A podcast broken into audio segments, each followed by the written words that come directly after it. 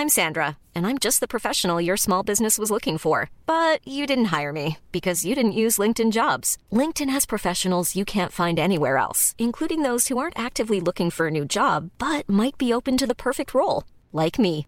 In a given month, over 70% of LinkedIn users don't visit other leading job sites. So if you're not looking on LinkedIn, you'll miss out on great candidates like Sandra. Start hiring professionals like a professional. Post your free job on linkedin.com/people today.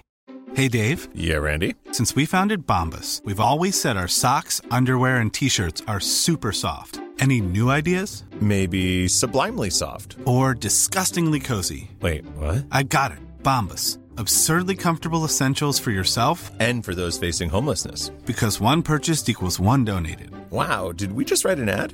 Yes. Bombas. Big comfort for everyone. Go to bombas.com slash ACAST and use code ACAST for 20% off your first purchase.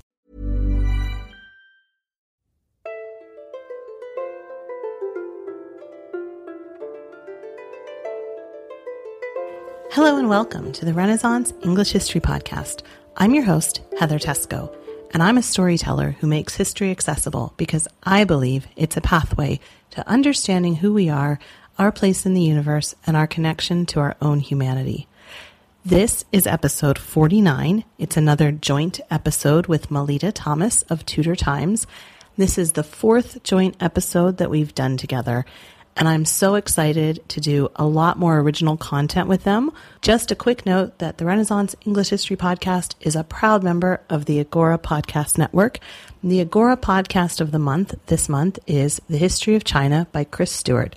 You can check it out and learn more at thehistoryofchina.wordpress.com or look it up on iTunes or Stitcher or your listening service of choice. And as always, you can get show notes and more information about the Renaissance English History Podcast at www.englandcast.com, where you can also sign up for my mailing list. Mailing list subscribers receive extra mini casts each month, as well as book giveaways, news, and lots of other cool stuff. For this particular episode as well, you can also get lots more information on James I at tudortimes.co.uk. So, moving on from the admin bit, let's talk about James the First now. So, introducing Melita. Melita is a co founder and editor of Tudor Times, a website devoted to Tudor and Stuart history in the period from 1485 to 1625. You can find it at tudortimes.co.uk. Melita, who has always been fascinated by history ever since she saw the 1970s series Elizabeth R. with Glenda Jackson, also contributes articles to BBC History Extra and Britain Magazine. So, Melita, can you tell us a bit about James's life? I know it was a very full life. Can you just give us the highlights? It certainly was a full life. He, he he's been rather neglected by historians in the past, but his life was absolutely, you know, one one Hollywood scene after another. The excitement started before he was born. When he was still in the womb, his mother's apartments were broken into and her secretary was murdered in front of her eyes, whilst one of the assassins held a gun to her pregnant belly. So James was already the centre of of excitement, even while he was a you know still a fetus. Fortunately for James and for Mary, he was born healthy. Although at a later stage in life, it was noted that he didn't walk terribly well, and he had possibly some sort of speech impediment, which people have speculated may have been a birth problem related to the difficulties that, that Mary had when when he was actually born. But following even on from that, that early fracas, his mother was deposed when he was about a year old, and James became King of Scotland at the age of 13 months. He was, unsurprisingly, subject to a good deal of controversy in his youth as to whether he ought to be king. Many people wanted his mother restored, and there were a number of tussles over who, who was going to rule Scotland. There was the, the Queen's party who thought Mary should be restored, and the King's party that wanted James as king under the regency of his um, originally of his half uncle Murray. Of the four regents who ruled for James, two were assassinated, including his aforementioned uncle, his grandfather, One died possibly of poison, the Earl of Mar, who had been his guardian, and the fourth was eventually executed by James himself. Hmm. So, for the, the, first 10 or 12 years of his life, there was a, a civil war in Scotland that effectively the government won, but there were, you know, there was always the possibility that it might go the other way.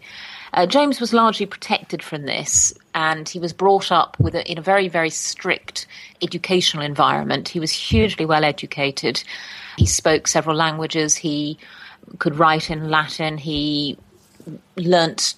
He had a very academic type of education. His his chief tutor was a chap called George Buchanan, who was also the tutor to the French philosopher, the Montaigne, which is which is quite an interesting link. And James was encouraged to hone his skills in rhetoric. He also wrote poetry and he wrote a number of books in later life. Not not particularly long books, but there's his famous book about witchcraft called Demonology.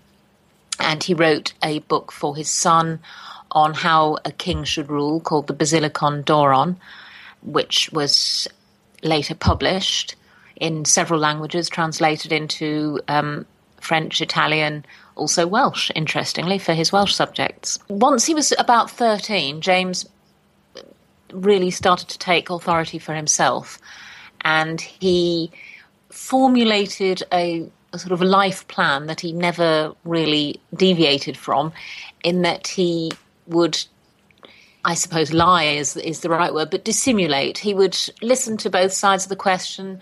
You know, each side thought he agreed with them, and then he would just go ahead and do what he'd already planned to do. But he was very good at conciliation and compromise, and he he disliked violence intensely from this rather worrying youth that he'd had. So, having started to take power at thirteen, he was then kidnapped, uh, held by the Earl of Gowrie and his colleagues for about 18 months while he was you know, pretty much forced to rule the country as they required.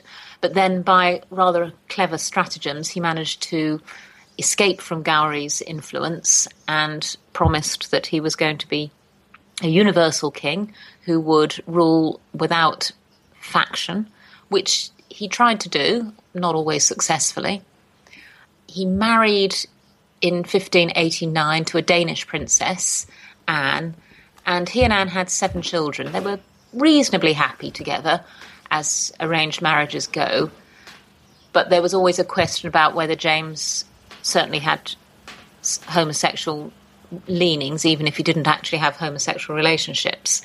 And it's it's a it's a bit of a tricky subject that because it, his fondness for his male favourites was was commented on at the time. He would kiss them and be physically affectionate, and yet his actual statements on the topic of um, homosexual acts were very, very traditional Calvinist view, you might say.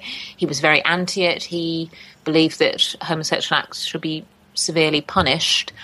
Um, so perhaps he didn't see himself as as a lover of men, but he had very warm emotional relationships and, you know, to some extent, a physical relationship with them. So it's it's quite a quite a conundrum, really. Or perhaps he was just a man who was hugely physically affectionate, which he couldn't indulge in his childhood, and it came out in a fondness for, for other men. His overall ambition was always to be King of England. That was that was what he wanted. This sometimes put him in a bit of a moral quandary, particularly when his mother had been uh, tried and was going to be executed by the English government. He had little power to actually change what the English government was going to do. But on the other hand, he felt obliged to um, remonstrate and to ask that his mother's life be spared. The Scots, having deposed Mary, were very upset at the thought that the English might try to execute her, um, which perhaps seems a little paradoxical. Right. And James was the recipient of a of a pension from England, which was very useful, which he didn't want to lose and also he was a committed Protestant, and his mother was a Catholic. So he had all sorts of conflicting feelings about the matter. Mm. He became King of England in 1603, and his view was that the two countries should should unite, but he was the only person who had any interest in that idea at all. Um, Mm-hmm. Even once he became King of England, the plots and the assassination attempts and so forth continued, particularly, of course, the gunpowder plot, the most, most famous plot of all, um, which he was fortunate to escape. Was a, re- a reasonably successful King of England. He brought peace with Spain after 20 years of war. He had reopened relationships really with with Europe. He was less divisive in the in the sort of Protestant Catholic divide in Europe than Elizabeth had been, and he established much friendlier relationships with the Catholic countries of Europe than she had done. And he also, although he uh, was was in no way going to encourage Catholicism, he was personally inclined to toleration and did not want to get involved in religious persecution. He was also successful. He had he left a son. He had an older son who died very sadly uh, to to, Hen- to James's great grief, Henry Frederick, Prince of Wales. But he left a son. He left uh, a daughter who was married to the King of Bohemia. And of course, he is the ancestor of all the subsequent uh, kings and queens of Great Britain. So his early life was so tumultuous, like you said, even before he was born, and he didn't know his father or his mother really. How do you think that affected him later? I know you talked about it a little bit, perhaps with his relationships with men. Um, how else did that come out at all, or how do you think it would have affected him? Just this early tumult that he had. I think it made him unwi- well. I, th- I think by nature he was probably a, a trusting man, but I think this the fear of his in his childhood, the constant plots, I think that made him untrusting against his nature, and I think that explains why, on a number of occasions, when his friends uh, betrayed him or let him down, he was endlessly forgiving. A lot of a lot of plots against him were I mean, perhaps it was weakness rather than rather than virtue, but he seemed always willing to accept that people um, did love him and did care about him, did want. He's very insecure emotionally, so so a, a good show of, of of loving him or, or being fond of him was always always very welcome. He was he was attached to his wife, um, although they they weren't temperamentally particularly well suited, and he was very attached to his own children I think it probably made him lonely, I suppose, and perhaps also encouraged him in his idea of the absolute power of kings, which was very contrary to the the formal education that he had.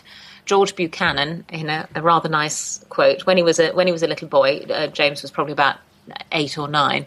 Buchanan had beaten him for you know, insubordination or not doing his Latin homework or whatever it was.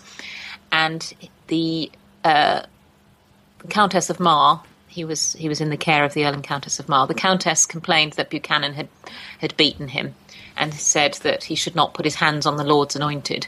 To which Buchanan replied that he had whipped the king's ass and Lady Mar could kiss it if she felt like it.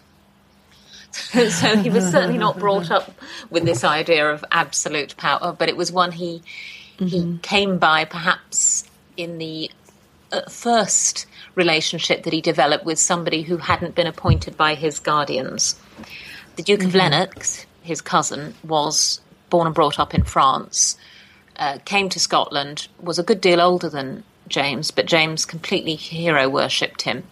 Mm. And was very, very willing to listen to ideas about uh, the power of kings, perhaps as a as an antidote to the powerlessness of his childhood. And what would that have been like for him? He was Elizabeth's presumptive heir, but he was never formally acknowledged as such, was he? And and how what it's a very odd position to be in, isn't it?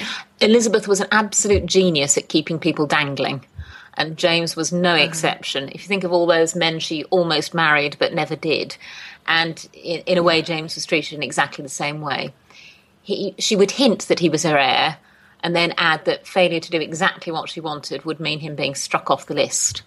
They regularly corresponded. she always took a very dominant role, would criticize his actions, reprove them, but then become absolutely enraged if he questioned anything that she did.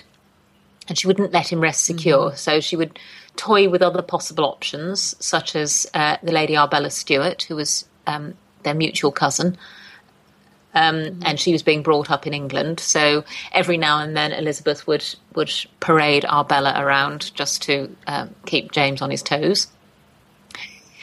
But mm. the the risk for James was also that he became the subject of plotting by some of Elizabeth's nobles and ministers who were, you know, perhaps looking to the future, or particularly in the 1590s when Elizabeth was losing her grip on power in some ways because a younger generation didn't necessarily approve of her uh, foreign policy, and particularly in relation to Spain. So, men like the Earl of Essex and his sister, Lady Penelope Devereux, wrote ingratiating letters to James during the 1590s, assuring him of their loyalty and that they would support him in his um, bid for the throne if, if necessary, all completely treasonous.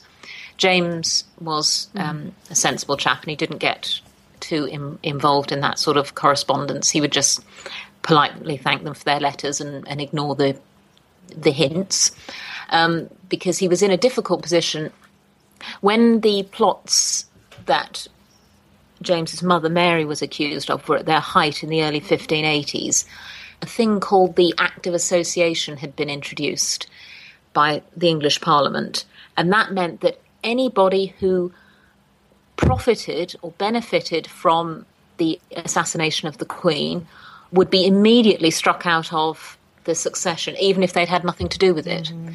So if mm-hmm. James was in any way appearing to encourage anybody to think that Elizabeth should be got out of the way, he would automatically be debarred from the throne. So he had to be mm-hmm. he had to be fairly circumspect. He must have been so good at just treading around all these different I don't know relationships and how to manage all these different relationships with people. It's uh, I don't envy him.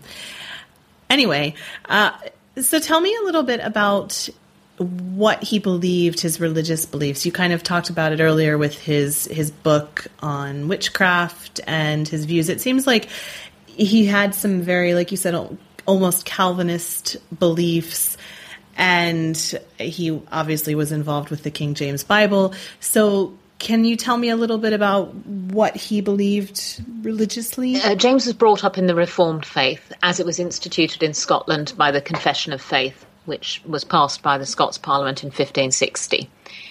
It was a Calvinist interpretation of Christianity, and he he remained firmly in that form of of Protestantism. He he was a Calvinist. He defended it with his pen, if not necessarily with his sword. However, within the Church of Scotland, there was a more radical branch which believed that church government should be by uh, presbyteries and superintendents. So it's all rather arcane, but the principle was that the elders and ministers of the church should be chosen by the congregations. Whereas hmm. James mm. wanted a very much more traditional type of church structure where the king chose the bishops and it was imposed from the top, and there was control over the church by by the state, whereas the the General Assembly of the Church of Scotland believed that they ought to be effectively independent of the state, and not only that, but that the king and the civil authorities should actually be guided, to put it mildly, by the Kirk. Now, James, you know, mm-hmm. no, no self-respecting king was going to be very keen on that that idea. So there was a long-standing. Mm-hmm battle between the the, the Kirk, as, as, as it was called in Scotland, and James as to who was in charge. Mm-hmm. This was reflected uh, in England as well towards the end of the 16th century as the, the Puritan branch of the Church of England wanted to move to the, the, the model that the, the Scots Presbyterians had. Uh, mm-hmm. And this, this was a, a, a, constant source of conflict. Mm-hmm. He was pretty tolerant of other people's religions. I mean, Catholicism was never prosecuted in Scotland or never persecuted in Scotland the way it was in England. In England, although a number of the nobles were still Catholic and everybody knew they were, they kept pretty quiet about it. In Scotland, particularly in the north and the Highlands, Catholicism was still pretty widely practiced. Um, but it was, you know, it, it was a bone of contention throughout his reign. When he became king in England, he had allowed the English Catholics to believe that he would be more tolerant than Elizabeth had been in his his favourite trick of allowing people to, to pretty much believe that he agreed with them even if he didn't. And the fact that he didn't immediately institute any kind of tolerance was really one of the motivating factors behind the gunpowder plot. The Catholics felt that they had been um, let down, lied to, betrayed, and their idea was that um, James should be over, overthrown, replaced with his daughter as a puppet queen. She was she was a toddler at the time, so that was part of their motivation. He mm-hmm. always, as I say, wanted the, the the the traditional ecclesiastical hierarchy. He succinctly put it as no bishop, no king, which of course became true in in the days of his son Charles I, when when Scotland firmly rejected the the Episcopalian model.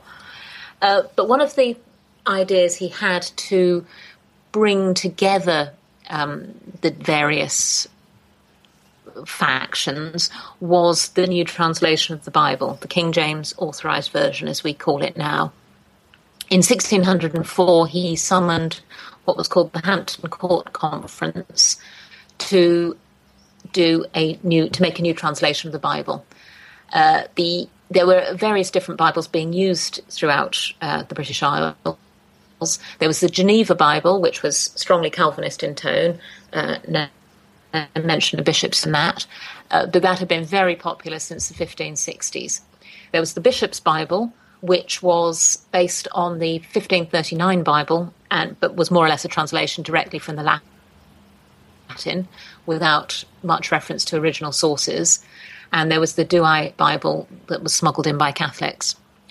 So in 1601, the Scottish General Assembly had mooted the idea of a new translation, which they would have had a, a, Presbyterian interpretation, and James was eager to avoid that. So the Hampton Court Conference was convened to undertake a new translation, but to base it on the, the Bishop's Bible.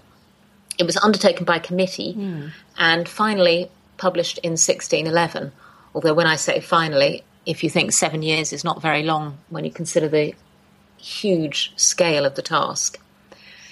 Uh, the King James Authorized Version of the Bible is the best selling book ever published in English.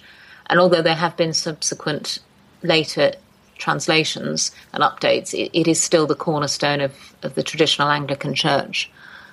So, a, a, great contribution to literature, whatever one's um, religious views might be mm-hmm. on it. Mm-hmm. Okay, well, you mentioned the gunpowder plot twice now. Um, you talked about just now the motivations of, of the plotters. Uh, can you, for people who don't know what the gunpowder plot is, um, which might be people in America who don't celebrate every November uh, with fireworks yes. and bonfires and things like that. Um, can you can you give me the brief uh, kind of overview of what the gunpowder? Uh, well, uh, yes, we still we still remember it. With, but I know we could do like lots of episodes on this as well. But so you know, remember, remember the fifth of November, yes. gunpowder treason and plot. Yeah. Um, so, as I mentioned before, the Catholic Party in England had hoped that uh, with the accession of James, there would be more tolerance of their religion. In particular, the uh, it, it, was a, a, capital offence to be a priest if you ha- if you were um, ordained after the death of, of Queen Mary in 1558, and it was a capital offence to hear the mass said there was a huge underground network of people who hid priests, who organised masses, who kept Catholicism alive uh, during during the years of Elizabeth's reign. Mm-hmm. and they hoped that they would be able to come out into the open, but it, that was not not James's um, decision. There was a, a plot that was developed in the summer of 1605, and it, it, if you want to read some detail about this, I can't uh, recommend highly enough Jessie Childs' book God's Traitors, which goes into this in, in huge detail and explains the religious and political background.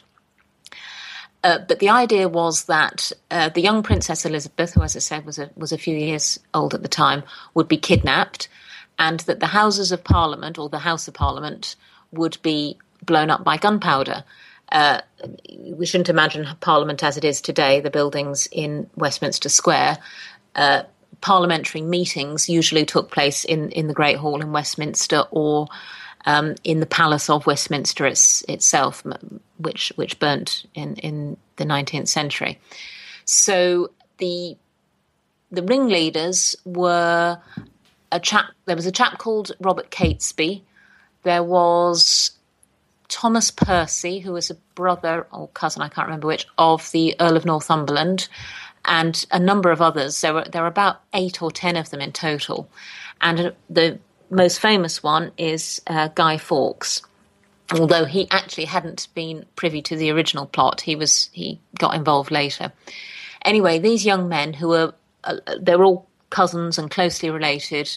Uh, they they came up with this rather ludicrous plot, really, and they rented a house next door to uh, where where the Parliament was was due to sit, and they smuggled in loads and loads of barrels of gunpowder.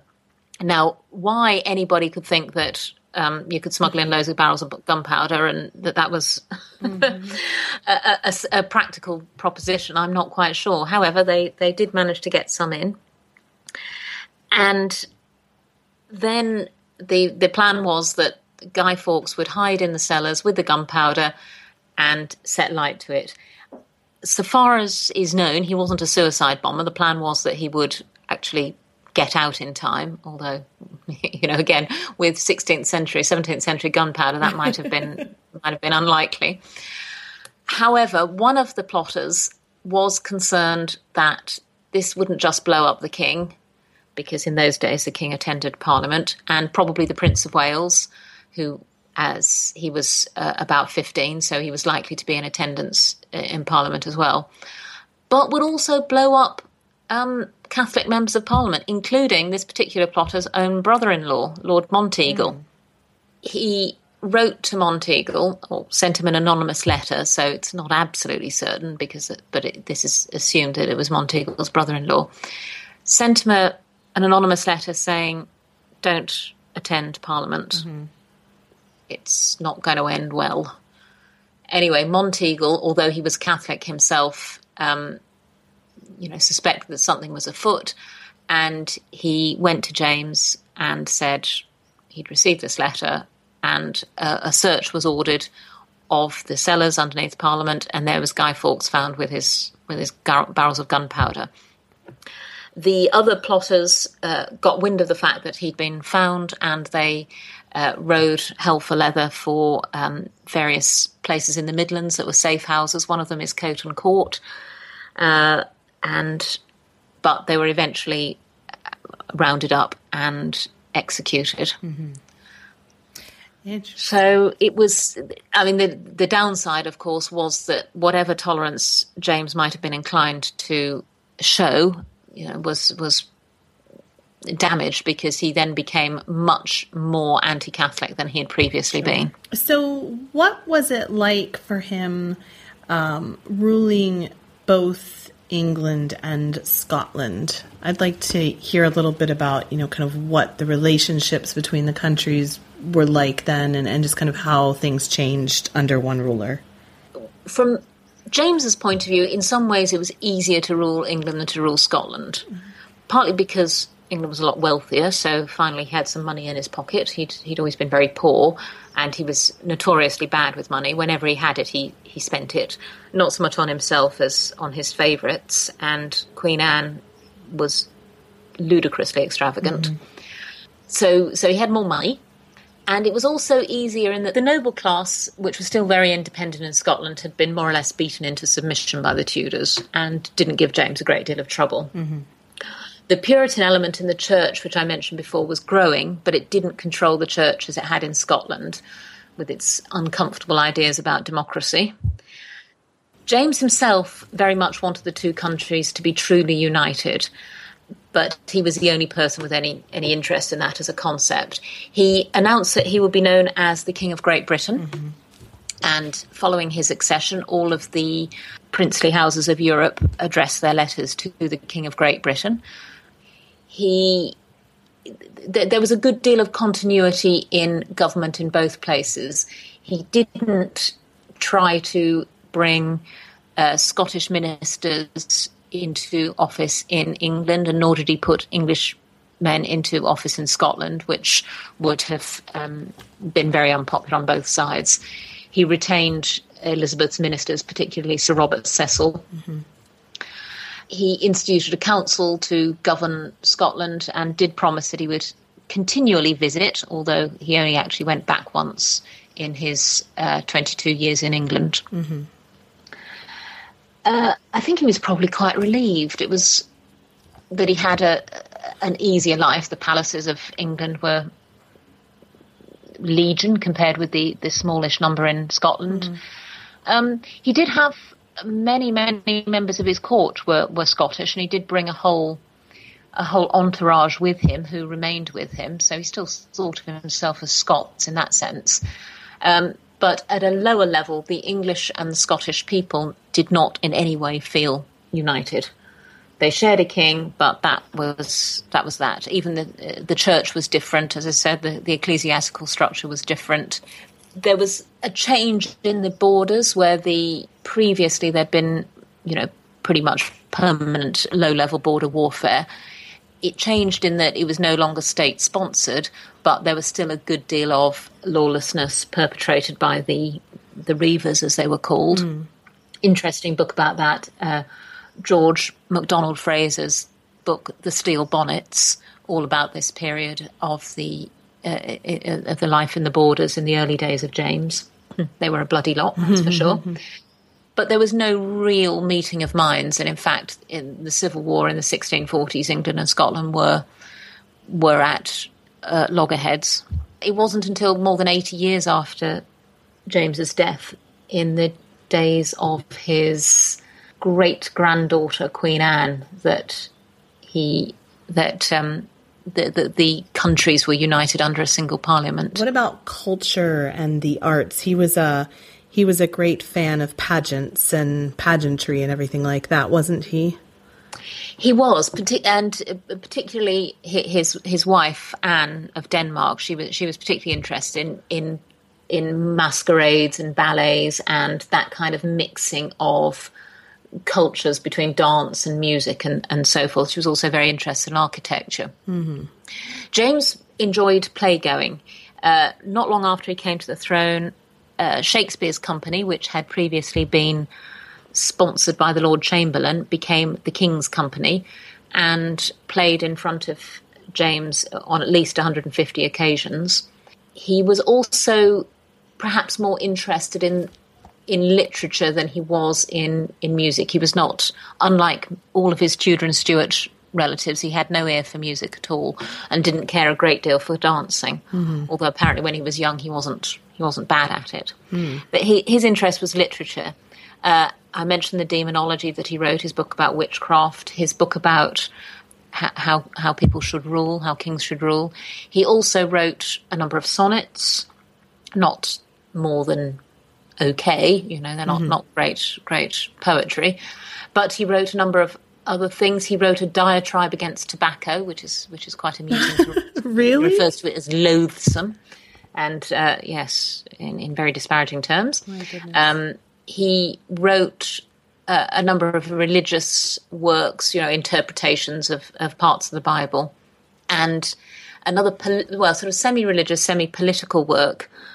Uh, after the gunpowder plot, a new oath of allegiance was implemented that James required his subjects to swear to. And this was an oath saying that the Pope had no power to depose a secular ruler. And this caused this oath caused a good deal of controversy across Europe, actually. And there were a number of theologians, both Protestant and Catholic, who wrote on wrote about this this oath. And James himself took up the pen to defend it and to make clear that his interpretation of the oath it wasn't a, it wasn't about the Catholic religion. It was about the power, the secular power of popes over uh, temporal kings. And in fact, there were many Catholic mm-hmm. uh, kings who, who were very happy with this philosophy that the popes should not have um, have power to have them deposed. So he was he was quite a nimble writer, shall we say? Hmm. Hmm. Interesting. Uh, so where else can we go to learn more about James? There's obviously he's the person of the month now, so there's your resources. What other resources can you um, recommend? he hasn't been the subject of many biographies. There's uh, John Matusiak's book, James I, Scotland's King of England. That's fairly recent. Um, Matusiak writes in quite an entertaining style. A chap called Robert Stedall has written two books the Challenge to the Crown and The survival of the Crown, which look in detail at the period of James's youth and how he uh, transformed the turbulence and the four regencies of his childhood into a reasonably stable government. Uh, Jessie Childs' God's Traitors that I mentioned before, which deals with the gunpowder plot. Mm-hmm. Uh, Leanda de Lisle covers the English years in a lot of detail in After Elizabeth. And if you're interested in the witchcraft angle, then Tracy Borman's uh, book Witches um, is, is is good. It looks at a particular witch hunt in England after James became king. So yes, those are all worth worth a look. Is there anything else that we should know about James that you'd like to share with us? I, I think James has been very underrated he, from a war torn country, he created a stable Scottish state. He succeeded peacefully in England. He ended the war with Spain. He stopped the royal nursery. He made alliances with both Protestant and Catholic countries. He sought compromise and negotiation wherever he could. And as before mentioned, he gave the English language the gift of the authorized version. Nice. Regardless of one's religious position, a great work of literature. Yes. So, overall, I would say he he had 56 or 57 years of pretty effective kingship. That's great. Thank you again so much to Melita Thomas for taking the time to tell us all about James. Please go to their website, tudortimes.co.uk, for their Person of the Month information, all about James, everything you wanted to know about James, and more. You can also go to the resources available on the Englandcast site at englandcast.com. Thank you so much for listening. Talk to you soon.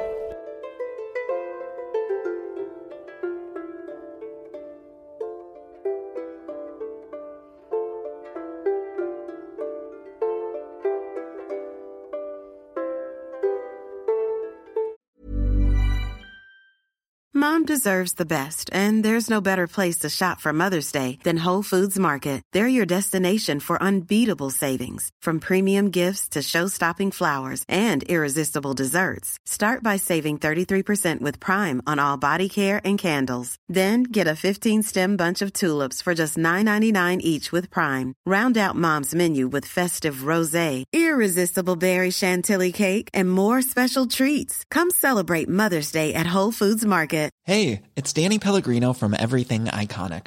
Ready to upgrade your style game without blowing your budget? Check out Quince. They've got all the good stuff shirts and polos, activewear, and fine leather goods, all at 50 to 80% less than other high end brands. And the best part? They're all about safe, ethical, and responsible manufacturing. Get that luxury vibe without the luxury price tag. Hit up quince.com slash upgrade for free shipping and 365 day returns on your next order. That's quince.com slash upgrade.